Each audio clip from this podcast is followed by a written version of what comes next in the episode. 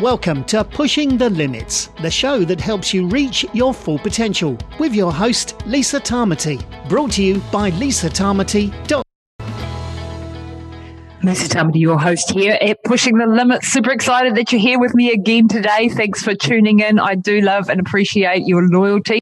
And I would love to hear from you if you've got something to say about the podcast, you've got some comments, some questions about some of the topics that we have raised, then please do reach out to us. Um, we love hearing from our listeners. And if you can give us a rating and review if you're enjoying the content, that really, really helps the show. Um, we've also got our patron VIP premium membership now open. If you love our show, if you love what we do, what we stand for, our values, our principles, the work that we put into this podcast, which you've been doing now for five and a half years without any uh, money or any, just for the love of it and for the passion on it, of it. If you want to help support us and keep this going and want to get a whole lot of premium membership benefits, then head over to patron.lisatamati.com. I would love you to join our VIP tribe. That's patron.lisatamati.com for the price of about a coffee a day or a little bit more. You can be involved. Um, there's two tiers in there with different levels of premium be- member benefits, and we would love you to to join us there. So if you can, please do. Now, today's superstar is Dr. Elizabeth Yurth. And if you follow the podcast, you might have remember that name because she was on just a few weeks ago. And she is now one of my favorite teachers. I have been learning from her at the Bold Longevity uh, Institute, Opt- uh, Human Optimization Academy, and she is a brilliant teacher and a, a brilliant orthopedic surgeon and longevity experts. And she offers the world's most advanced research based healthcare, and it's all like customized to you. And the information that we're going to share with you today, today's topic, if you like, is all around mitochondrial health. Now, we do deviate a little bit because, as we do in these conversations, we go off on a few tangents, but it is really all about understanding what your mitochondria are, why you need to know about it, how to keep them healthy, because these little uh, bacteria, if you like, and these little powerhouses of our cells are absolutely crucial to health and longevity. And Dr. Yurth says that the mitochondria, she thinks, are at the very basis of all diseases. So when these little guys go awry, that's when diseases come into play. And everything from cancer to chronic fatigue to you know all of the diseases right across the spectrum can be affected by mitochondrial health. So we do a bit of a deep dive into that today.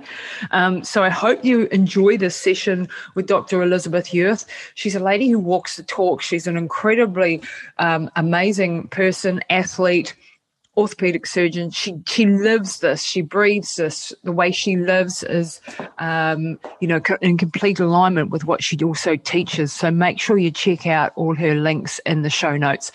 Right uh, now, before we go over to the show, just want to also let you know about our NMN, our supplement, as our longevity and anti-aging supplement. We are into longevity. We are into health span. We are into increasing our lifespan and our health span. So if you want to get into having uh, to boosting your NAD levels in your body. We've recently done a couple of ep- episodes with Dr. Elena Seranova on this topic. Then head over to nmnbio.nz and grab your NMN supplements over there to get your longevity regime underway. And in today's podcast, we talk a little bit about this. We talk also about spermidine, which we've also mentioned in another podcast. There are some amazing compounds out there that are going to help us stay healthier and longer. And there's a lot of techniques and things that we can actually engage in. We don't have to be passive bystanders to our aging. We can do things about it. We can slow it down and even reverse it in some cases. So I hope you enjoy this episode. So do check out my longevity supplement over at nmnbio.nz and enjoy today's show with Dr. Elizabeth Yurth. Well, hi everyone, and welcome back to Pushing the Limits. Super excited to have another wonderful guest that we've actually had on before and backed by popular demand. It was a very, very popular ep- episode. So I have Dr. Elizabeth Yurth with me. Hi, Dr. Yurth, how are you doing? Lisa, thank you for having me again. I love meeting with you. Oh, it's just uh, that our last episode was just so full of information that I've I've had it on uh, repeat going for, for me because there's so much in there and so many people have written and, and have been asking questions. So I want to get started by saying if after this interview you want to talk to Dr. Yurth and one of her team at the Boulder Longevity Institute, you can do that even when you're in New Zealand or Australia. You can do teleconsults and yep. um, yeah, so if you are facing some difficult uh, health problem and you really want some help, make sure you do that. And we'll have all the links in the show notes and so on. And before we get underway, there is the Boulder Longevity, op, uh, what is it called? Um, optimization. Hum- human optimization. Yeah, Human Optimization Academy, right. Yeah. So, so yeah. link to it from the Boulder Longevity site or just go to uh, bli.academy.com and sign up. But you guys, yeah, definitely sign up for that. We actually are trying to really put together tons and, you know, all, all the information you guys need to try and, you know, have one place where you can go get all of these things that we talk about and all the things that Lisa talks about and really be able to learn about them because as we know, doctors don't really learn this stuff very well. So you guys have to do it yourselves. And so we're trying to give you a place to do that. and it's coming from a, a very experienced doctor. this is, yeah. And if you want on the, on the latest, so make sure bli.academy, uh, dot, okay. Com. Uh, and I'll put that in the show notes too, guys, so you can find it. Now, today's subject is mitochondria, one of Dr. Yurth's favorite subjects. That's right. okay, for starters, what is a mitochondria? This is what's really so cool about mitochondria, right? Is they're actually, they were actually their own little bacteria. So they invaded us back when we were kind of moving from an anaerobic to an aerobic environment. So when we went from sort of anaerobic organisms to actually living in air, mm-hmm. we couldn't do it. And so these little bacteria got into the cells and they formed a symbiotic relationship so that we could survive outside of water and air. And so they were responsible for us being able to move out of the ocean and into an air or an aerobic environment. Wow. So they're actually their own little organisms. That's so cool, right? I mean, that, that it's weird, right? That we have this essential part of our cell now, our essential part of survival is actually its own organism and, and it was a little one-celled organism. It got into a, formed a symbiotic relationship. It allowed the, the bacteria to survive living inside our cells and it allowed our cells to survive. So amazing. And that's why they're so unique is that they actually contain a whole genome that is oh, separate from your nuclear genome, right? Wow. So they have a mitochondrial genome that's completely different and it's only inherited from your mother. So it, that mitochondrial genome is, is not inherited from your father at all. It's probably one of the reasons your mother's health at the time, because, because even though the mitochondria has its own genome, that genome's impacted by things you do. Wow. So if I have a baby and I'm super unhealthy, I've altered that mitochondrial genome and then I've transferred that mitochondrial genome only for me. Wow. So even if my the dad was great and doing everything right, to my children. So that's so an epigenetic. The, uh, so because I'm just about to go through IVF, as I said before. Right. so very interesting for me. So even though I'm going to have an egg donor, um, and the, the want to make sure she's healthy, right? yeah, she's yeah she is, and we've we've got her on everything. Um, the, her DNA is coming into the egg, but actually my mitochondria will be a part of this baby if we have one. Is that right? Well, so if, so if if so you will alter so basically she's you're going to be the baby will have her mitochondrial dna but because you will be growing this baby you will be altering that mitochondrial dna by epigenetic influences that you're doing ah, right so now ah, okay. you're going to be changing some of that dna structure or the the the genome of that mitochondria by things you're doing wow. the mitochondria um, so, so you know, even though it's she's coming in, and again, you want her to come in with this great mitochondrial DNA in the first place, right? So we want this good gen- genome in the first place, which is why you do want her to be healthy and fit and all those things, but and younger yep. helps, right? Unfortunately, um, unfortunately, right? Um, so, so, but then you, yeah, you you know all about the epigenetics, and so you're going to be potentially altering some of that too. Um, so that's you know, so that's one of the really amazing things. Now, what we used to think is all the mitochondria did was do oxidative phosphorylation and mm-hmm. make energy, make ATP. Make ATP. And that was yep. that's what they did. They were our energy powerhouses. That's all we ever learned, right? High school, it was like, oh, the powerhouse of the cell. Yeah. So we now know they do a, a whole lot more than that. So they're not just responsible for aerobic metabolism and making ATP. So they're not just energy production. And in fact, there's a communication back and forth between the nucleus of our cells and these mitochondrial, mitochondrial DNA that's imperative to health. Wow. And I'm going to make the case that actually every single disease, from cancer to cardiovascular disease, everything related to aging, osteoporosis, everything comes down to mitochondrial dysfunction. Wow. Right. So this is pretty So- important topic. It's pretty important. It's, it's, it's imperative. And I, and, and you're going to start reading more about this is that, is that the key to fixing our health is going to be fixing the mitochondria. Yeah. And we've Yeah. already figured out, like, you know, you, I know you're big in the NAD, the, you know, the, Mhm. um, you know, improving NAD. And I know you have a product that does that. And, um, and that is, that's critical, right? To mitochondrial health. We know that that's critical to mitochondrial health. Mhm. Um, but there's more to that Yeah. story. Yep. And, you know, the big thing is that, is that piece of communication that mitochondria sends messages To out the to the nucleus and the nucleus Mhm. sends messages back to the mitochondria. Okay. So what are these messages that are sending backwards and forwards and what does this have to do with the function of the mitochondria itself?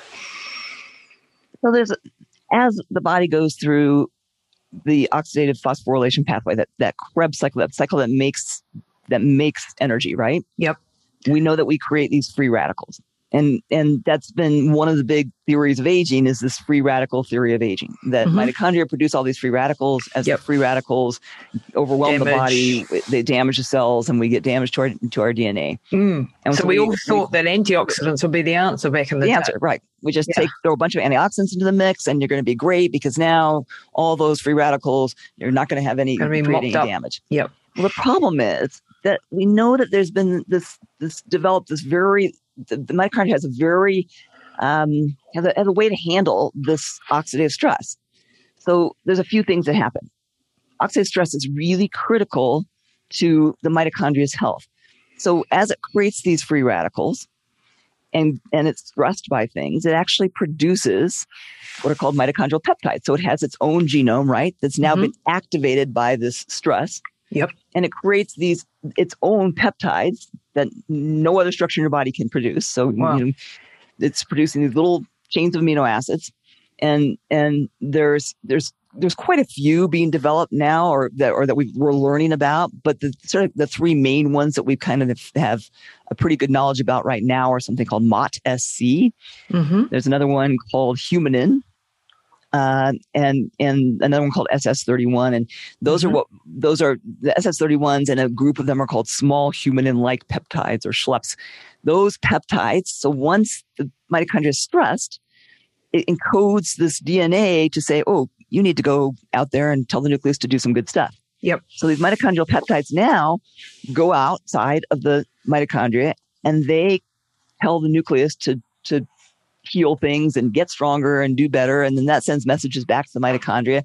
So that stress, that oxidative stress, actually, it's just like, and, it, you know, what, what doesn't, what doesn't kill you makes you Doesn't stronger, make you right? stronger, and it actually So is a fact in this. It's a fact, right? It- Yeah. It, really is a fact in the mitochondrial health Mm. that these mitochondrial peptides are imperative health. In fact, humanin, which which we when it first developed actually was looking like a cure for Alzheimer's, and it may be a really Wow. it may be actually very, very, very helpful. I don't Yep. here, but very, very helpful in dementias and a lot of other diseases. We know that Mm. higher levels of human and people who live to be 100 and above have much higher levels of human. And so, so we know that these mitochondrial peptides, the higher they are, the healthier you are. Wow. We have no mitochondrial stress. If I just am pounding my body with antioxidants all the time, then I'm actually probably doing some damage. So, there, so, so, where we have to focus, so counterintuitive, right? So where we have to now again, there, I can also overwhelm, right? There's also another response the mitochondria have. It's called the UPR unfolded protein response. So as the mitochondria are stressed and these and there's these damaged proteins that are produced when, when we're under stress, right? We, Yep. we get damaged to proteins. That's Yep. where we're kind of linking that to Parkinson's and Alzheimer's and some of the plaques Yep. that form. Some of the tau proteins and things. Yep. So, yep. So when the mitochondria is stressed, it actually sends messages out to the nucleus to activate what's called the UPR, the unfolded protein response. Yep. Unfolded protein response actually takes these bad proteins and it straightens them back out and makes them normal. Mhm. Or it says, these guys are so damaged, let's just get rid of that mitochondria and initiates basically autophagy or mitophagy. Yep. Eliminates the bad mitochondria that are too damaged. There's too many damaged proteins. We've overwhelmed the unfolded protein response. And now it initiates this response to kill off the bad mitochondria. You Mhm. can see if I'm just now taking a ton of antioxidants, maybe I've blocked this response to get rid of all these bad proteins, Wow. right? And I'm actually inducing more of these bad, abnormal proteins that are going to cause damage. Because we've talked, I've talked on uh, a couple of episodes um, with Dr. Elena Seranova about who's a molecular biologist on autophagy. And I think we Yep. talked about it too last time. So that's the getting rid of the damaged proteins in the stuff. cells or in the mitochondria itself, getting rid of it. And we talked about fasting last time and how how critical fasting is for autophagy and getting rid of these bad proteins and clearing clearing things out. So if we uh, so you're saying we can overwhelm this uh, protein? What do you call it? Un- unfolding, Unfolded protein response or the unfolded. UPR. Yeah, we can overwhelm there's that a- with too many antioxidants and actually mm, stop it. Actually, Stop, causing stop the, the UPR from being activated. So now Yeah. we don't actually kill, out- we don't actually either Mm. fix the damaged proteins or get rid of the cells that are too damaged. Wow. Okay. And so, so and this is this two-way communication between the mitochondria and the DNA, the, the nucleus of the cell. Right, the nuclear so DNA. This is exactly. all within the, you know, if we picture a big, nice, fat, round cell, and inside you've got thousands of mitochondria per cell. Right? where it 2500 per cell, yeah. Yep, yep.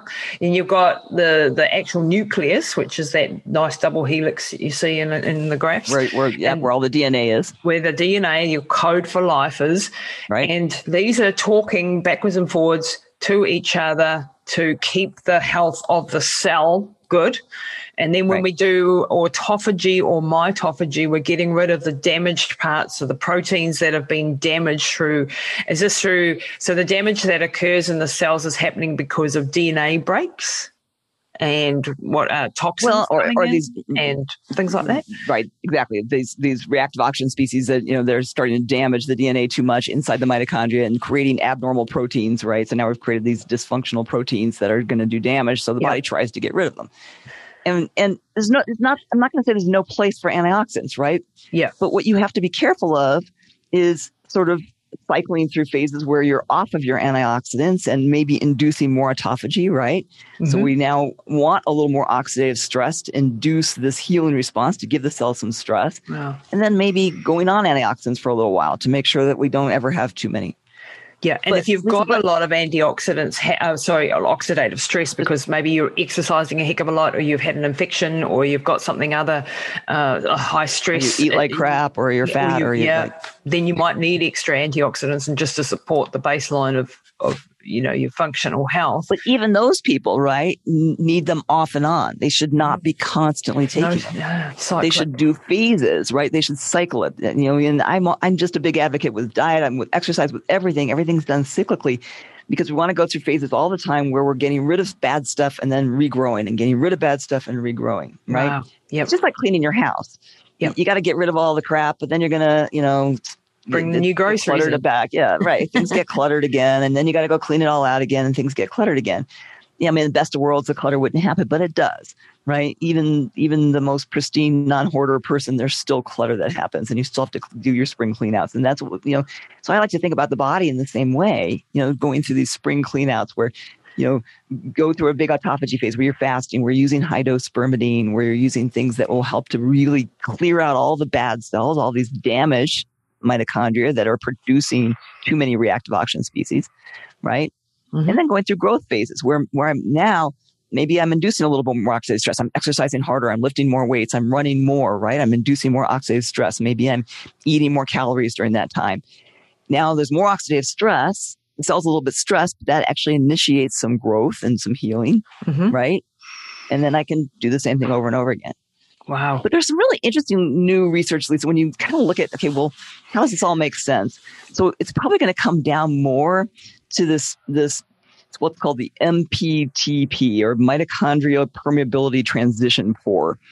And what they've now found is that that's probably where we need to focus is this little pore that is letting stuff in back and forth through the mitochondria. Yep. So the right amount of things get through.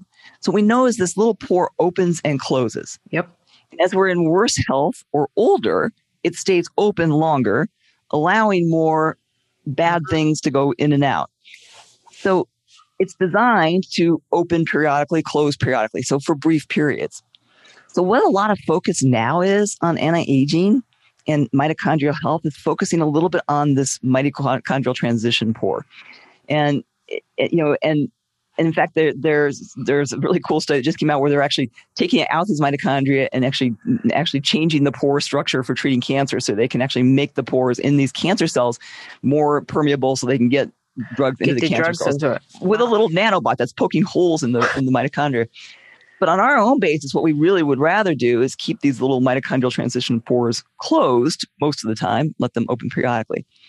So there's some there's there's Wow. um, there's some interesting things that do that. Melatonin does that. Oh. So higher dose melatonin seems to work primarily on this pore to actually regulate keeping it closed more often. Uh huh. So spermidine. That's one of the ways spermidine induces cellular or mitochondrial biogenesis is by restoring this pore structure. Yeah, and we're big into. I'm into spermidine. I've just got my first um, shipment. Yeah. I'm working on getting it, you know, getting that down here, guys. Uh, still a work Yeah, in progress. spermidine is kind of amazing. uh, I mean, Yeah. because it really is so good for for mitophagy, getting rid of bad mitochondria, but also mitochondrial biogenesis. Probably because it does focus a little bit more on this pore. Yeah, Another so biogenesis that, that making, does that making, making more mitochondria, right? Right, more make make more mitochondria. We need more mitochondria. Um, the other thing interesting, I don't know how many of how you or your listeners have have have looked at like things like minocycline, right? Antibiotic. We always think antibiotics are bad; they're bad, Yep. bad for our Yeah. health. Well, interestingly, minocycline and doxycycline, and minocycline's a little bit better, probably actually has a very nice anti-aging effect used periodically to Mm. actually close off these pores and let the cell the cell kind of develop and grow more, the mitochondria grow more. So minocycline has a really distinct effect on the mitochondrial transition pore as well, wow. or this permeability pore. So there are some simple things you, that you can use, and I like. and it doesn't wipe anti-aging out agent. all your your good um, you know microbes and, and stuff when you take that. Well, You know, definitely antibiotics have the downside, right, of changing the gut microbiome. Yeah. And we know that there's downsides to that, which Yeah. is why you're not going to stay on minocycline all the time. But like anything, it appears to have some very significant benefits in our cell health. So by doing that maybe twice a year, doing like a 10 day course of minocycline, you Mhm. can actually restore cell health. Now, after that, do you have to really work on gut health? Probably Yeah. depends on how bad your gut is. Um, you know, so if my gut's super healthy, it's probably gonna gonna Regenerate. do fine, right? Otherwise, and, and what I have and a lot, and, and I know you're really interested in, in, in some of this gut microbiome stuff. Yep. Because there's actually going to be a really, you're going to see a really big connection coming up here soon between the gut microbiome and mitochondria, even. But we know the gut microbiome is most affected by by butyrate. So yeah, butyrate. Yeah, yeah. So tributyrate. if I have my right, so using tributyrate, which is a sort of a pre-butyrate that can turn to butyrate in your intestine. So if I have somebody on an antibiotic, do I throw? People always say, I'm just going to throw probiotics into the mix. Well, no, because the probiotics aren't going to survive. So what you have to do is first throw butyrate into the mix. Remember what the good bacteria in our gut do. So we eat fiber. Yep. The anaerobic bacteria turn that fiber into butyrate. Mhm. Butyrate has all these far-reaching effects. Number one, it's imperative for the colonocyte, the colon cells, to be Yep. healthy. That's what they that's what they use for energy is butyrate. So they're different from your other cells. They use butyrate for energy. So when they use butyrate for energy, I have these nice healthy colonocytes. They create a nice anaerobic environment where my anaerobes can thrive and they can make more butyrate and they have this nice cycle. But butyrate has some really interesting effects. There was a great study for like your distance runners Yep. and using butyrate to increase performance Oh wow. because higher levels of gut butyrate also seemed to help the cell, the mitochondria, and actually produce, you More actually were able to use the butyrate for fatty acid oxidation and actually improve aerobic metabolism by having higher levels of butyrate. Is that There was a great study that came out in runners. Was it like fat yeah. adapted athletes with keto? And, and um, yeah, Oh, so because so butyrate is butyrate like isn't butter got butyrate in it, or am I? It does, isn't, doesn't there what have butyrate? Butter, you know, like um, oh butter. Yeah. Oh, so butter does have butyrate in it. Yes. Yep. So you can you can increase butyrate by eating a whole lot of butter. Um, you be so your your medium chain triglycerides, those short chain fatty acids, do have butyric acid in them. The problem with when you eat butyric acid, when you eat butyrate, it doesn't really reach the the, the, the lower intestine oh, very well. Okay. And so even though it has some benefits, probably some other places, you really have to get the gut bacteria. And so the only way to really get butyrate to the in, the lower intestine is either to take a a pre-butyrate form, which is I like tributyrin's, one that has the most research behind it, or to use it rectally. So that's you, the other thing you can do is use it rectally. Okay. Um, and that gets direct into the colon and then can get the butyrate yeah. to the but, to the actual cells there. Yeah, and and th- this actually has a genetic. Do you remember your PGC alpha yep. gene? So when you get higher levels of gut butyrate, you actually upregulate PGC alpha, and that's one of the things that improves aerobic endurance in your long distance athletes. Wow. So you can actually they did a study with butyrate on improving endurance in in sort of the, your distance runners, your higher level endurance athletes, and it's, it's significant improvements also in racehorses. Same thing. Wow. Um, so, so butyrate does affect mitochondria in other places, including skeletal muscle and brown fat. So mm-hmm. there is this big connection that we're just learning about between the gut microbiome and mitochondria. So if I'm going to put somebody on minocycline, I'm going to also make sure I have them on tributyrin. So I'm keeping that nice anaerobic metabolism going. I'm making sure I'm getting butyrate to my cells. Now I've repaired the mitochondria. I've given them another source to, to work better. And yep. I'm going to have overall better endurance, better health, better aerobic metabolism, better VO2 max. Yeah, wow, that's just crazy. So, so butyrate. Um, but if we're just taking butyric acid or in through butter or that type of thing, brother's just arrived in the background. it's all right. Hey, Mitch. Oh. um, he's all good. Um, uh, podcast life. Um, at least the cat's not running up and down as well. Um, so butyric acid when I take it in the form of, say, medium chain triglycerides or butter and stuff, it's not going to help my colonocytes in my colon, but it can still get through to the uh, mitochondria and help yeah with the mitochondria. I'm not gonna say it doesn't. I mean, there's significant benefits to it, but yes. you really want to replenish the but- the butyrate yeah. in the lower intestine where you really need that. You know, for for overall health um, it, you, you, really have to either do it rectally or take it as a probutyrated prebutyrate form. And, and tributyrin, I think, is the most research behind it. Tributyrin. Tributyrin. Yeah. I'll put that in the in the links. What the heck? How do you interesting. Spell My patients who have the worst, who are the sickest, like I take tributyrin, I have no problems with it at all. I'm fine. I feel good. Most people, but if you're sick or not well or have a bad gut and you take it, you'll feel pretty miserable because it, it, you actually can't turn it into the butyrate very well, and it actually causes a lot of GI distress. So some of those really sick people, the only way to replenish butyrate first is to do a rectal suppository. Um, so you can you can you can, you can actually buy rectal suppositories of, of, of butyrate, right? You, you, you do like a high dose, like two grams of a rectal suppository of butyrate, replenish the butyrate, then you throw like a spore biotic or probiotic in. Now I've created this nice anaerobic environment. I've replaced the good bacteria. Now actually they do fine as a maintenance with the tributyrin now, now that I've restored the gut health. Um, wow. So, so when your people who are not well, and if, I, will tell you, if, if, any of your patients or your, your, your people you talk to, your clients you talk to, you have, you have them take tributyrin and they get, they're like, oh, I'm nauseous. I can't take it. It gave me diarrhea, blah, blah. It's because they have a bad gut. And so you've got to work. Mm. You, you, you so basically have to tell them, listen, to right. Yeah. So, take so it, it tells you, right that you, that you need to replenish the butyrate. And again, the only way to do it is rectally, which can you sucks, buy that as a consumer without a doctor um, who's into all this? So I know that. So um, you know, we we have it compounded a lot, but there is a company. Uh, and I, I, don't know here in the U.S. that's called Mitozen uh-huh. um, that does make a probutyrate. It's a it's a suppository. It's a two week suppo- two week course yep. of a, a, high dose butyrate, and it actually has it's pretty cool. It has a spore biotic mixed in. Oh wow! Um, and so I use that product a lot. It's it's kind of it's it's on the pricey side, like all this stuff. Uh, as everything, I, unfortunately. I really, find, I really find like a two week course of it, people do pretty well. All you have to do is two weeks of it, and then you can get them into the oral, much less expensive form. The Warning, yeah. The, the, the, rectal butyrate smells bad. Does um, it? One of my patients is like, oh, my dogs are following me everywhere.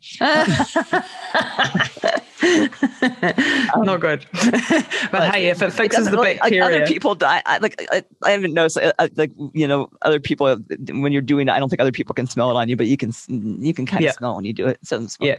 And even yeah. the tributyrin, some people don't like the smell of. I don't mind the smell of that, but some people say they don't like the smell of that either. Okay, but the um. So if you're not really sick, so if you've got something like Crohn's disease and or IBS or those, something, they need those people probably. you want to do the rectal, and they do amazing. I will tell oh, you, wow. they do amazing.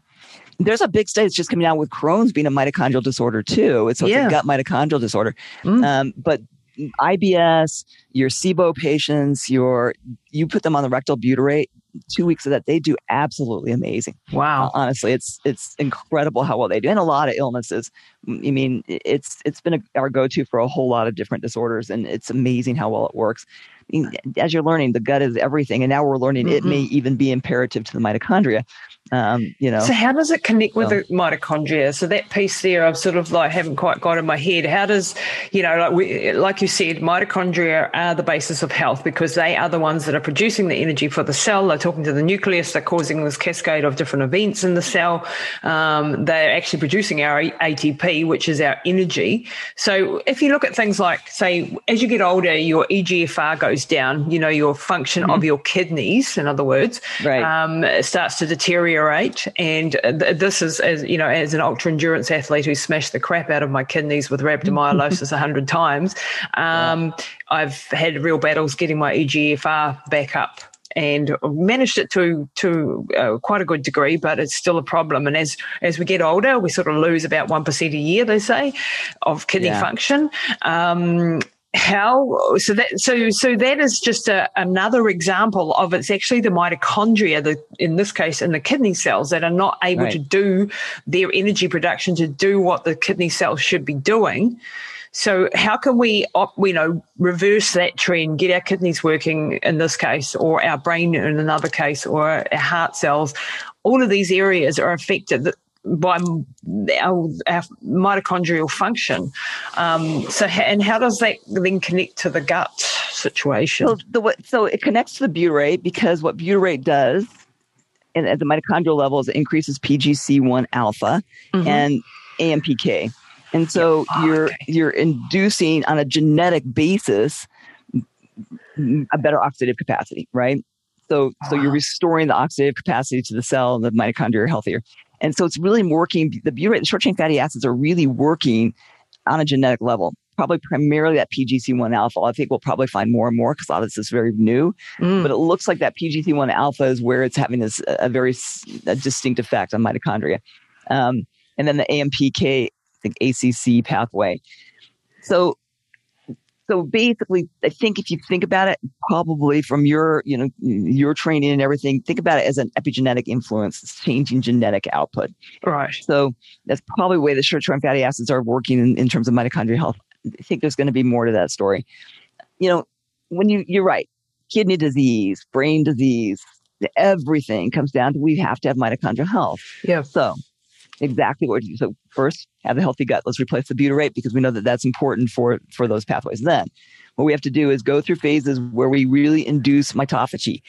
That's where your fasting and your spermidine come in, right? Mm-hmm. Um, so we've got to we've got to basically induce, get rid of all the bad mitochondria. So that's going to induce mitophagy, right? So get rid of all the bad stuff, and then we want to do more of a build-up phase. So what I'll do is I'll I'll have patients go through Mm, depending on, on different courses, six, 12 weeks of really kind of more re- time, food restrictions and using spermidine at a higher dose. And I'll get them sort of clean slate, right? Now I want to regrow.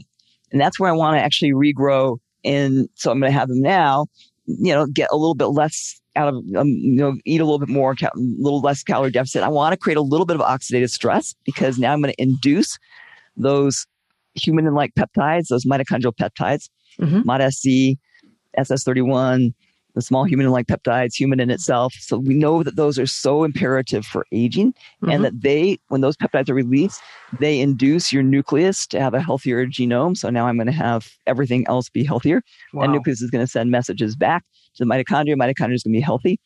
But then that's going to get overwhelmed after a while. So then we go back into go our cleanup phase, you know. Um, so, so when you think of things that way, always that sort of breakdown, cleanup, breakdown, cleanup, it's also kind of an easier way to live, right? It's yep. hard to always live in this super restricted capacity. That's right. You know, eh, yeah. Eh, you know, especially with calorie and, restriction you know, and things. Right. Like, with caloric restriction and right, eating very, you know, low calories. And, yeah. You know, and, and, you know, it makes and, you miserable too. That's right. Eh, and, and so, so when you can tell, when you tell people, listen, I want you to do this for 12 weeks and then we're going to let you kind of, you know, have a little, I'm not going to tell them go eat chocolate cake, but, you know, we're going to be able to, to, you know, do a little bit more and go through growth phases and people feel better and they look better and they have more muscle mass. If you're always in that, you know, that that AMPK state, right? That that that breakdown, you know, not really breakdown state, but that more, um, more catabolic you know, longevity state, more catabolic state, more yeah. long, which is good for longevity, right? But when you look at those people, they don't always look so healthy. You know, yeah, I'll look at some of those people and you're like, mm, I mean, they, yeah, they, sometimes they, they don't have much, much muscle mass. Their hair is thinner. They've, you know, so we do want to go through these phases where we allow the body to kind of grow a little bit, right? Especially if you want some muscle. And we know that muscle is imperative to health. And then, and then I think where the, the sort of the long term now, now I've got the mitochondria in this good homeostatic balance state where I've gotten it, you know, but how do I keep that reactive oxygen species as low as possible, that's going to be where you look at that that mitochondrial transitional pore. Where how do I keep that balanced? And I think that's where maybe a lower dose spermidine every day, like one or two tablets every day of spermidine. Mm-hmm. But I love melatonin for that purpose because yeah, super cheap. I wanted to come back you know? to melatonin. Yeah, can, so I I understood like you know like melatonin I was a little bit hesitant to take melatonin because uh, you know it can up, it can change it like it affects your circadian rhythms and so on. But you've but after listening to you a couple of times talking about melatonin, why is that not a problem then? You know, or or do we take it at night time and and how, what sort of dosages That's do we need? To interesting. Take? I mean, we will dose so it, uh, for for my osteoarthritis patients who have, for instance, high levels. Most of your patients who have diffuse arthritis or degenerative discs have very high levels of a cytokine called interleukin 1 beta. Mm-hmm. Um, interleukin 1 beta is very damaged to mitochondria. So that's probably one of the reasons you get cell death and, and oh, wow. your chondrocytes all die off. Oh. So one of the things we know blocks interleukin 1 beta is higher dose melatonin. We also mm-hmm. know that that's very anti-cancer, right? Probably for the same reason. It's creating this, this um, balance, this homeostatic reaction in the mitochondria. So, so I actually like in those patients high dose melatonin. Now, high dose melatonin is interesting in that it it, unlike the, the, lower dose melatonin, it sometimes actually has more of a stimulating effect, but oh. it actually does help restore your own circadian balance at a higher dose. I have a lot of people who take it in the morning because if they take it at night, they actually are stimulated by it. If they take it in the morning, they're sleepy at bedtime and they sleep through the night. Wow, that's so, so it seems funny. to be working with your weird. own, your sort of your suprachiasmatic nucleus. It seems yeah. to be working on a brain level to kind of balance you back out. So, what um, sort of level is like, you know, like I'm at the moment, just me personally, anecdotally, I'm taking a five milligram dose of melatonin at night time for, for sleeping to optimize my sleep. Um, yeah. And uh, is that a, is that a low dose? Is that a, is that a high, you know, what is a high dose? So a high dose is like 20 milligrams. I mean, okay. We, we use high, high doses in our people who, who have, um, who have osteoarthritis primarily, cancer, we use high dose melatonin, especially our breast cancer patients. We'll use high dose melatonin. So we'll use we'll use that, and you know, um, as a treatment adjunct, adjunct. Not always. You really have to kind of work with people. There's people who do great taking it at night. Yeah. Um, one of my sons does great. Takes 20 milligrams of melatonin at night, sleeps well through the night, wakes up at you know in the, early in the morning. Um, me, I actually have to take it in the morning. If I take it at night, I'm wide awake all night. But if I take it in the morning, wow. I have a really nice, good sleep with good deep sleep on my Oura ring. You know, I get a good, wow. you know, hour and a half of deep sleep. So it seems very different in different people and how it's interacting. And I'm sure that has to do a lot with kind of genetic. What are your clock genes? What yeah, yeah, yeah. You know, so you know, so I think that that probably has a little bit of a genetic influence. And then I do have people who just don't who don't tolerate. They only tolerate very low dose.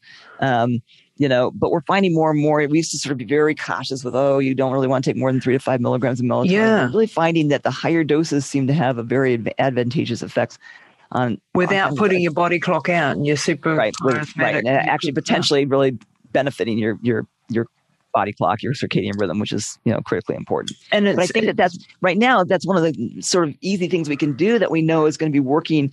And as I said, I think what it's going to come down to when we look at this mitochondria, it's not going to be trying to figure out oh, what is my perfect dose of antioxidants. It's going to be figuring out how do I get that mitochondria with the pores, letting the good stuff in, letting the bad stuff out, and, yeah. and at, in the right sequence because we we know that we know that for instance cancer cells that that pore stays open all the time that that, wow. that there's you know that there's there's this very imbalance in this so the mitochondria are really getting all this stuff all the time. So so we know that that's a huge factor to health is trying to restore this normal pore. I think that we're there's um mm, there's a drug that's coming out i can't remember the name of it that mm, yeah. Yeah. Can't remember the name of it but yep. um it's it, it, that that will probably be actually a really if we can get it will be actually really and I think it's actually coming out for the treatment of mm, ALS. Um, but it, but that looks like it might be really helpful for that pore. That is shutting that, that pore that down. mitochondria pore. Yeah, I mean, that, well, that that'd be something we can get. I don't know, but we'll find more things. I do like. I do think, like I said, I think minocycline is a really nice thing to go to, like twice a year. I'll use a, a ten day minocycline course. Really benign keep people on tributyrin while they're on it. How know, do you and spell then it? You're going to restore M I M I M I. So minocycline. M I N O C Y C L I N E. Super okay. cheap antibiotic. I mean, it's right. like a ten dollar antibiotic, right? Wow. Um, and that has, but it has really, you know, and it's been looked at in the anti aging field um, for a while, but we kind of weren't so clear of its effect on the mitochondria. Well, now we actually have found it's actually working on this, on pore, this pore, to actually balance out and keep the pore closed more, which is what you really want. When we're young, the pore does not open as much as it does when we're old. There's less bad stuff coming through the mitochondria. So, so this is getting um, porous, isn't it? So basically, the membrane is getting porous and then right, exactly. And that's probably yeah. where where like some of the mitochondrial peptides like SS31, which restores yeah. the cardiolipin membrane, which helps that that endoplasmic reticulum inside the mitochondria to be healthy. So that's probably where peptides like that are so beneficial. Yeah, yeah, yeah. And there's you know there's lots of um you know we can't get these fancy peptides unfortunately that easily. But cardiolipin right. is an is an enzyme that is a very important enzyme for it's a stabilizing enzyme, isn't it? So right, we want more of this, and this is what one of these peptides is is right. doing. And so but hopefully there's going to be more research around that and more drugs even coming out around that.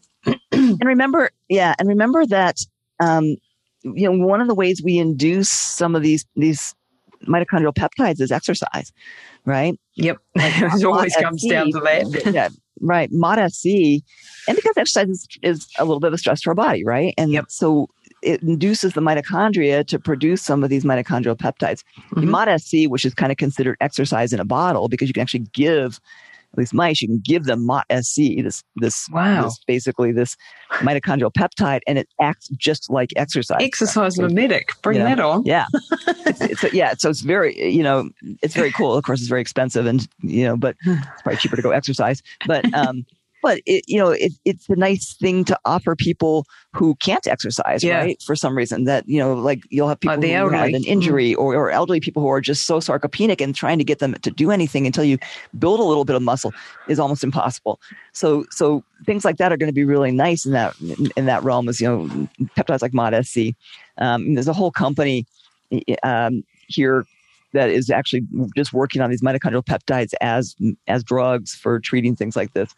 Um, wow. But right now, we know that one of the best ways to produce MOTS-c is you exercise. It stimulates your mitochondria to be a little stressed. The mitochondria produce more MOTS-c. MOTS-c helps with glucose metabolism. It helps with uh, fat loss. It helps with you know turning white fat into brown fat. It helps with kind of overall aerobic metabolism. So, wow. Um, so, what is um just briefly on that? What is white fat versus brown adipose tissue? You know, brown fat, and why is brown, brown fat good and metabolically active and yeah. So, you know, white fat's what you know that that fat we get as we get older and you know it's it's really doing nothing beneficial nothing to good. us brown fat's what little kids have right? So brown fats when you look at babies or you look at little kids and they have that little chubbiness well that's usually brown fat. That's why you know people always made fun of me because I'm, I'm always cold and so i probably way overdressed my kids but little kids don't get nearly as cold. We don't have to like have them quite so bundled up as we do because they're they're really covered with brown fat which is metabolically active. That's what it was designed for that when you're ah. born you you have this brown fat you can stay warm. I mean wow. You know and we, we were meant for survival right? So these babies who are born they need something to keep them you know so they're when you were a caveman and you were just laying there in the cave you could survive.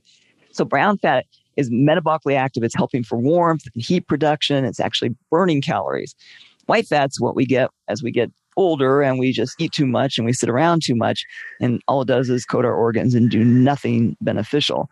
Mm. so brown fat actually, if you can convert white adipose to brown adipose, so you can turn it into metabolically active tissue, then you're actually going to be able to burn more calories and and you'll be, so warmer, want you'll be more metabolically fat. active. You know, can um, you? Yes, we want brown fat. You, you can, can convert it? white fat to brown fat. Wow! So you can convert white fat to brown fat.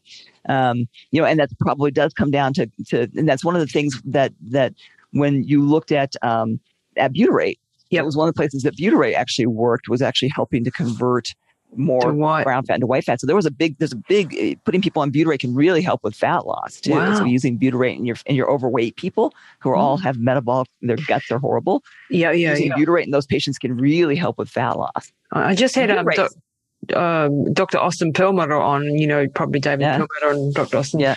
And he was talking about, um, the white fat cells, especially the visceral fat cells, having a bit, not a consciousness, but they have a um, ulterior motive to keep themselves alive. so they send yeah. out all these, you know, make you hungrier, make send out yeah. inflammatory yeah, uh, compounds and so on to to make sure that they stay alive. They end up killing the host in the end, if, uh, a bit like a cancer cell. They'll they'll ha- they have their own agenda independent of what was actually healthy for your body. So they don't want you to do fasting. They don't want you to do any of these things because exactly. they're not going to get knocked off. right. Yeah. I mean, they are, I mean, fat is metabolically active too. And remember, it converts, you know, fat cells have, they convert testosterone to estrogen. So men who are fatter will start converting oh, all their testosterone into estrogen. So it's one of the places that, that, that we have, you know, aromatase is inside fat cells. That's why oh that's why God, fatter women tend to have bigger breasts, and you know, um, oh. is is that fat cells actually are converting and converting mostly into this bad estrogen. So even your testosterone. So if and you take somebody who's fat and you put them on testosterone, a lot of it will just convert into estrogen. Wow! So that's so, independent of your innate genetic pathway for your hormones. Like yeah, you know, yeah, like your the cells themselves have aromatase. Fat cells have aromatase in them. Oh wow, um, that's I didn't realize that. Um, I knew. I mean, I thought your genetic pathway was your genetic pathway, and you'll be converting your testosterone to estrogens more if you have that genetic predisposition. Yeah, I mean, there's certainly genetics there, but yeah, fat but is also why, fat. You know, fat guys have breasts, right? You look at them, they have yeah. little breasts because they're very estrogenic. And so if you try and get, if you, if you take know, some of your overweight males and, and you put them on testosterone without, you know, using things to block estrogen or getting rid of fat first, then you, you, you just keep making more, You're making more, more, making it worse. And, you know, oh making the problem worse, right? So, okay, so it's not just to do with your genetic pathway, but also to do with how much fat tissue yeah. you have. And the more fat tissue, the more estrogenized you'll be that's and then you okay so that's why you know because you see a lot of young people nowadays who are thinking you know have probably grown up with less quality food than what we grew up with in our generation um, seem to be more estrogenized and have more yeah. of these issues and the, the, the the actual body shape the phenotype the way it's expressed right. is just more estrogenized than past generations um, and that yeah, would be yeah. I mean, we we're seeing you know a lot of twenty year olds who come in who have high estrogen levels, low testosterone levels. You know, I think drugs has to do with that too. I mean, here in the you know, in Colorado, we have legal marijuana. You know, which is is unfortunately not very good for testosterone. Oh wow! Um, so that you know that either. yeah, yeah. Marijuana is not good. Yeah, so it's testosterone. Yeah, it's not good for testosterone levels at all. Um, and and and then our food, right? Uh, you know, bisphosphonates, all these things that are estrogenic yeah, yeah. in our BPAs. foods, and so we're seeing this, you know, these really young guys with testosterone levels that that you know are god awful, and um, and estrogen levels higher than their mothers. Estrogen levels that are high, right? Yeah, you know, yeah, yeah. Well, I just did my estrogen levels and my um, um, you know, I know mine are mine are low because I'm going through menopause and and and so on. Um, and you're um, tiny. and yeah, I got no fat, not a lot of fat on there. Um, and I was looking at my husband's and I was thinking, oh, yours is about the same yeah. as mine. it's not good, is it? He's just, yeah, I mean, you do start, good, but you start to see that, right? You start to see that these men have these it, older it men shifts. look like women. It shifts, yeah, and, you yeah, know, yeah. and they, you know, and they start they start taking on more female build, right? They get kind of the yep. bigger breasts and bigger bellies, and they start getting this more female build to them. Yeah, um, I mean, and I've had them on lots of things so that it's not, um, and it's you know right. going the other way, and there's testosterone is good and right. so on. But yeah, that is what you see in older in older men is that tendency to to go and yet it's really really hard to get testosterone replacement therapy or hormone replacement therapy for men or, or for well for women a little bit easier. They seem you know the doctors seem to That's be interesting. more willing.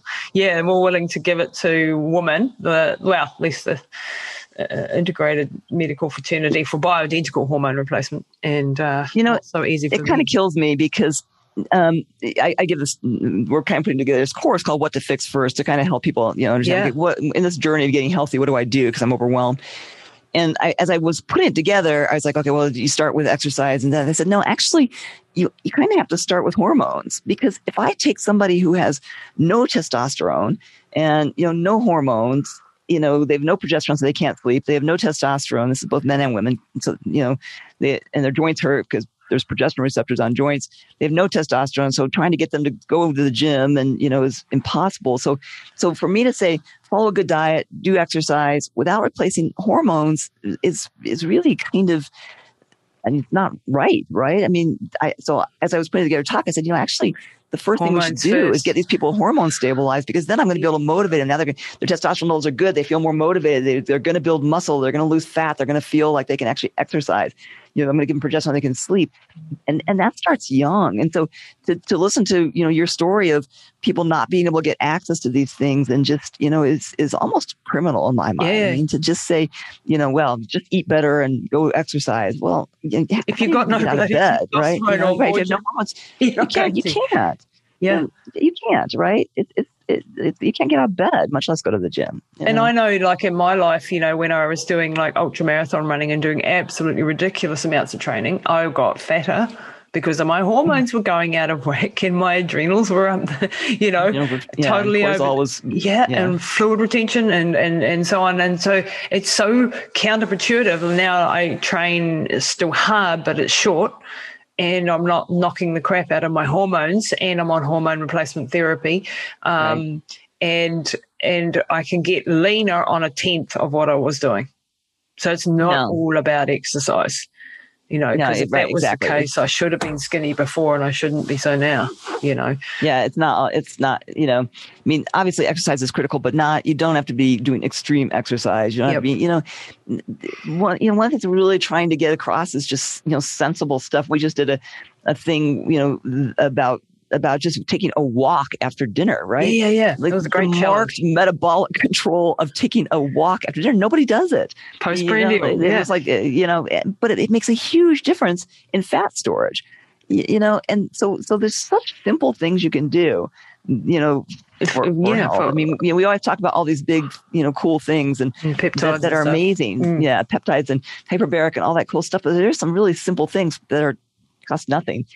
So let's talk about that briefly because you know the um, uh, blood sugar levels we're talking about in this case. So regulating your blood sugar is absolutely crucial. And nobody like you know when I talk to the average person around me and clients and so on that I'm working with, none of them have even ever taken their blood sugar once. You know, like yeah. Uh, or maybe the doctor's done it once every you know year. Um, and and they don't understand the and this is what you know i think constant glucose monitors i mean i want to get one i haven't got one yet yeah me too um pricey but they are cool exactly yeah again it's always a matter of where do i put my resources yeah. first um, constant glucose monitors give you that feedback of where your blood sugars are what's causing them to go up and it's not just food by the way it can be your emotions and your your stress right. levels and so right. on and Sleep yeah, like I've been taking, I you know prick my finger ten times a day just to see where I'm at and to, to keep an eye on it. Um, funny story, I thought I was going to, I was becoming diabetic, right? Because I was getting up in the morning and my blood sugar levels were very high, and I was like, what the hell, you know, I'm really slim. I'm like, blah, blah, what's Right. going on? And I've been through a very stressful time, and I thought maybe that's it. Um, I've been doing in the morning cold showers and then Wim Hof sort of um, Yeah, turbo yeah. I was setting, Yeah. my, I was setting That's my blood sugar levels up, which is Yeah. fine for that short right, right, stress. right, exactly. That short period is fine, right? And again, the, are those little stressors. I mean, exactly what we're talking about with the mitochondria, right? That's one of the that's one of the things that causes mitochondrial biogenesis is that that cold shower for the same reason. That little bit of stress, like I said, what you know, what doesn't kill you makes you stronger, and that's what that cold shower, the you know, the cryo does, or you know, just taking that two minute cold shower, um, it, it creates that little shock response. The mitochondria are like shit, and they Yeah. start producing, you know, they start producing more mitochondrial peptides, which creates more mitochondrial biogenesis. So you're right, and just like the blood glucose going up, these little temporary stressors are good for us. It's those Yeah. big long stressors that that aren't. That Yeah. aren't. Um, yeah, and so you know. so regulating our blood sugar is really important and understanding what does that. And I just found out that doing that, you know, tummo breathing in the morning and stuff does that, Yeah. and that's fine That's- because that's controlled. It's a Right. controlled stressor that's for a specific reason, and for my cortisol levels to go up in the morning isn't a bad thing because that helps reset Right, my clock, keeps me going, etc., etc. Um, but I did panic thinking that I was heading towards diabetes, and I was like, I want to C-peptide test because I must have type one because I can't have type two.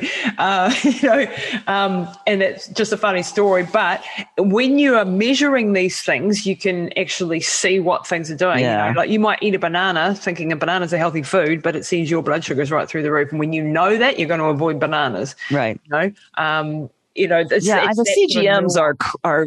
I mean, I think they are. They're going to be sort of a critical piece to understand because, eh, you know, there it is hard to figure that out. I mean, Yeah. there are things that, like, you know, in certain people, you, you can't figure out why their blood sugar is out of control, and you know, you know, and so you you know, it could be very uh, very specific foods or very specific activity or something like that that's doing it. Um, so I do love the CGMs. I wish they weren't so expensive. I wish there was some access to them. You know, Yeah, that was yeah. not so pricey because you end up, you know, again, it's like four hundred dollars a month for the CGMs. Yep. And then, you know, you know, And then so we can't you can't Yeah. afford it and so many people who Yeah. and we could be like this is like for me from a from a you know go, you know regulatory perspective wouldn't it be great like if we did this prevention stuff Yeah. and then we wouldn't have so many people with diabetes and of course diabetes is the entrance way to cardiovascular problems and uh, neurodegenerative yeah. Diseases Well, yeah. heart attacks and all the rest of it. This is why blood sugar levels are really, really important. So one of the things that Dr. Yurth did recently was a challenge everybody listening out there on Instagram. When you've had your, your, your evening meal or your big a big meal at lunchtime, meal, or, right. or- yeah, to go for a twenty minute walk after a ten minute walk even, and that will actually slow the release so you so you won't get that big sugar spike. And um, so I've started instigating that as well. Yeah. Um, and then it's so easy, right? And it's really nice and peaceful. And, you know, it's like, Yeah, know, just just my family, it took everything to drag them out. But, but, you know, it was actually you know, we don't ever, you know, you know, because of COVID, my kids are been home and, you know, and, but we don't talk, we don't see each other. And actually these little walks at night were such a nice thing. Yep. I I will say that, you know, like I got them to do it for the week and then we were done, but we'll see a summer still. coming. These are kids, But, yeah, they'll, they'll do know. what they want. But there are a couple of other things too that we can do to lower our blood sugar levels. What do you think about things like vanadyl and uh, cinnamon and um, chromium and these sorts of things uh, that, that can actually lower blood sugar levels as well, just to help you? I mean, they can work. Really, honestly, you know, I used I use cinnamon a ton. I tell people just use you literally You can use Yep. cinnamon pills. You know, um, I think chromium works on some people really well, and some people not so well. There's probably a bit of a genetic basis, or just if you're depleted in a kind of basis to that. Um, so that can be really helpful for glucose maintenance too. Um, you know, I do think people forget about cinnamon, but put cinnamon in your coffee, put cinnamon in your oatmeal, put you know, you know. It, and then I, I just did a, little Instagram thing yesterday because there's a very interesting study that came out from American Diabetes Association of eating your protein before your carbs. So if you've got a plate with broccoli and a little piece of bread and a, some grilled chicken, what they did was they took people and they had them for one week eat the the protein first. No, actually, ate the carb first. So they ate their salad and their bread first, and then the protein. And then they measured blood glucose and insulin levels at 30, 60, and 120 minutes. The next week, they did the opposite. They ate the chicken first, so the protein first, and then the carb. The impact was 40% difference in blood glucose and insulin levels at 120 minutes Wow. in the people when just by eating the protein before the sense. carb. That makes It sense makes sense, the right. protein's a lot harder to break down, and so it's Right, right. So you start this digestive process, and you know, yeah. So What's- that- what's your how- how take- we- Sorry, well, that's carry on. super simple, right? So if you're going to eat some carbs, if you're, you know, if you're eating, and that's, and remember carbs, even your vegetables, that you're going to have a lot less glucose impact and insulin impact simply by eating the protein first and then eating the carb. Or if you want to have something, I mean, what do we do, right? Here in, in the US, at least we eat our salad first and then, you know, Yeah, yeah, and then we're eating, eating the bread basket and then we eat our chicken last. yeah. Switching that around. So even if you're going to have your little bread, your, you know, your, your little ciabatta roll or something, if you eat that after you've finished your protein and eat that last, there was much less glucose impact. Wow. And then, then this is also true for fat and sugar, isn't it? I mean, not that we're advocating, but if you're having uh, Coca Cola or some terrible drink like that versus, which you shouldn't, uh, I'm not saying that, but versus having an ice cream, because the fat is in the ice cream, it will slow the response of the sugar compared sugar. to. Exactly right. Don't do right. So you're actually right. You're better off eating something right a fatty sugar Yeah. load than you are just eating a Coke, which is why Cokes and things like that are so bad for you. Uh, just so bad. Yeah. Yeah. Yeah. You know, yeah. Yeah. so, And, so um, those are such easy things, right? Oh yeah, I, I, Yeah. yeah, and I'm never. I, I sort of. Um, what about enzymes? Like a lot of people are dealing with um, not having enough betaine, uh, hydrochloric acid, Yeah. not enough uh, digestive enzymes from the pancreas, and some of this is genetic, and some of this is age related, um, not breaking their proteins down, and, and so on. Uh, is there a rule of thumb without having you know tests and um, testing for all your pancreatic enzymes and so on?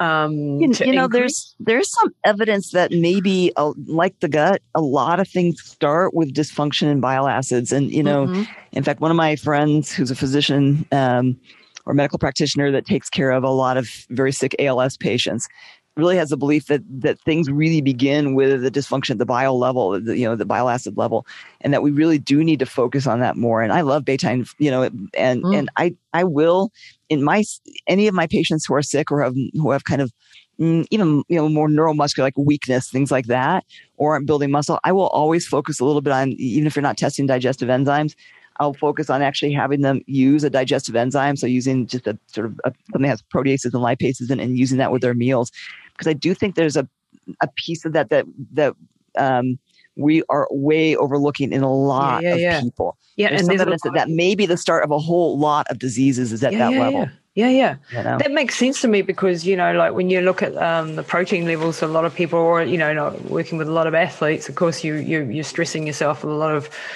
repair and so on. Um, having enough protein in the body, shockingly low in a lot of people, right? Yeah, and you know. know, you know your oh, well, your And albumin, albumin. and your globulin uh, um, Right. are, are very important for longevity, and it's not always related just to what you've eaten, but Right. function. But um, having um, optimized protein breakdown, so the amino acids. So a lot of uh, I think I mentioned this before, but I had Dr. David Minkoff on the on the show, who's Yeah. a really amazing doctor, um, Yeah. and he has a product called Perfect Aminos that um, I've got a lot of my athletes on. And that just breaks down within 20 minutes into the body, into the amino acids. So if they've got problems with absorption, They can get they can't digest the steak very well, they can at least get these perfect aminos in that can get through and do their job specifically within, you know, a 20 minute time period.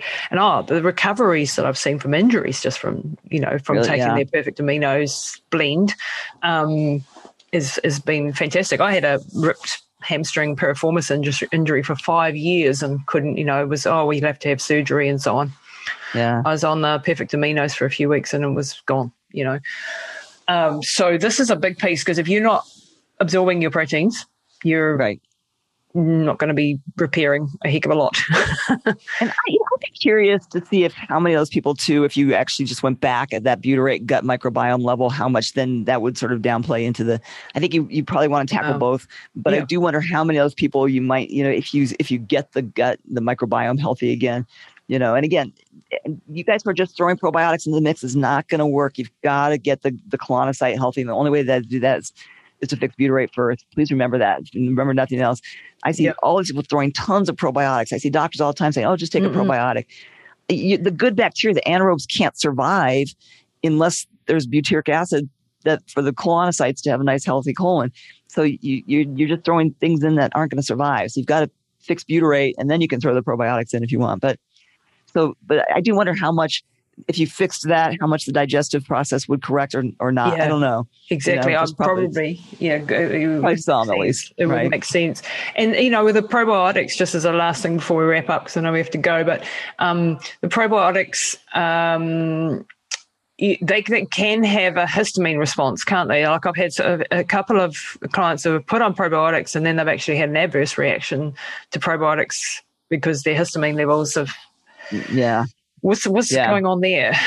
In and Well- are the spore-based probiotics in that case better? the yeah the spore based are a little bit better but i think you know i think what you're doing again is if you if you don't have this healthy gut lining right and you're you're now throwing a bunch of of bacteria into this, an, an immune system remember that all your immune system starting to get serotonin levels are off Mm. everything's off that anything you put in is going to be being seen as a foreign thing and you're going to create an immune response or a Wow. histamine response and, but an autoimmune basically an autoimmune response just because your body's seeing this stuff right now as a foreign invader because you don't have any you know it's not it's not a normal environment for it yet so you've got to create an environment for it so that you know now you have this nice you know you don't want this remember you want that gut bacteria in the in the gut so if i have bad colonocytes and it's leaking out of my gut into my bloodstream it's not where they belong right Oh, and then they can actually in the cause gut. tr- so they create this histamine immune response right Oh wow! so you got to okay. fix the colonocytes. Just think of your colonocytes. You want this nice thick layer of cells. They're all bound together really tight. And the only way you can have healthy colonocytes is to have high butyrate levels, right? wow. There's a really okay. interesting study that came out that that people who had normal good butyrate levels actually were more popular. So you even can from a pheromone perspective, we can sense that those people are healthier. So you actually have uh, are, are actually liked better if you have higher butyrate levels. Wow. okay. Another reason to take butyrate, even if it does stink. so butyrate either as tributyrin as a pre-butyrate, Yep. Uh, or do it as a rectal. would be really even better to, for Yeah. two weeks if you can afford Yeah. that and you can get Yeah. that. Um, which I'm going to it's a really see. good way of doing it. It's just people don't like suppositories, but it is a better way probably of getting it there initially. Hey, whatever it takes, you know. You're going to stick something up your bum, do it. Yeah. I do ozone every couple of days, so for me, it's like Yeah, yeah, right, yeah, doesn't yeah. worry. Yeah. You're used to it. Yeah, yeah, yeah. um, Dr. Yurth has been absolutely amazing again today. Um, this this conversation went in directions I had no idea, and I'm. Know. That's what always happens with us, right, Lisa? We just go here, there, but that's kind of But that's the That's very cool thing. Yeah, that, that, that's really cool thing. And um, people, please go to bli.academy.com uh, or the Boulder Longevity Institute. Uh, you'll also find uh, the direction there. And that's the um, uh, education arm of the Boulder Longevity Institute. And it's free at the moment. So go and hurry up Yeah. and get in there, get the courses, get the information from Dr. Yurth. She is really, I mean, I've come, I've, I've worked and had on my podcast hundreds of, of doctors and scientists. Uh, you're one of my favorites, I have to say, because I just learning thank you. uh, so so much from uh, the the academy and the work that you're doing, and even on your Instagram and stuff. I just love watching that every Oh, day. I appreciate that. Thanks, Lisa. you know what you're doing because you're you're amazing too. I love being on your show. Thank you. Right, we'll have you back again, and we'll keep we'll keep keep people coming with this great information. So thank you very much, All Dr. right. Yurth. Stay well. Bye. That's it this week for Pushing the Limits. Be sure to rate, review, and share with your friends. And head over and visit Lisa and her team at lisatamati.com.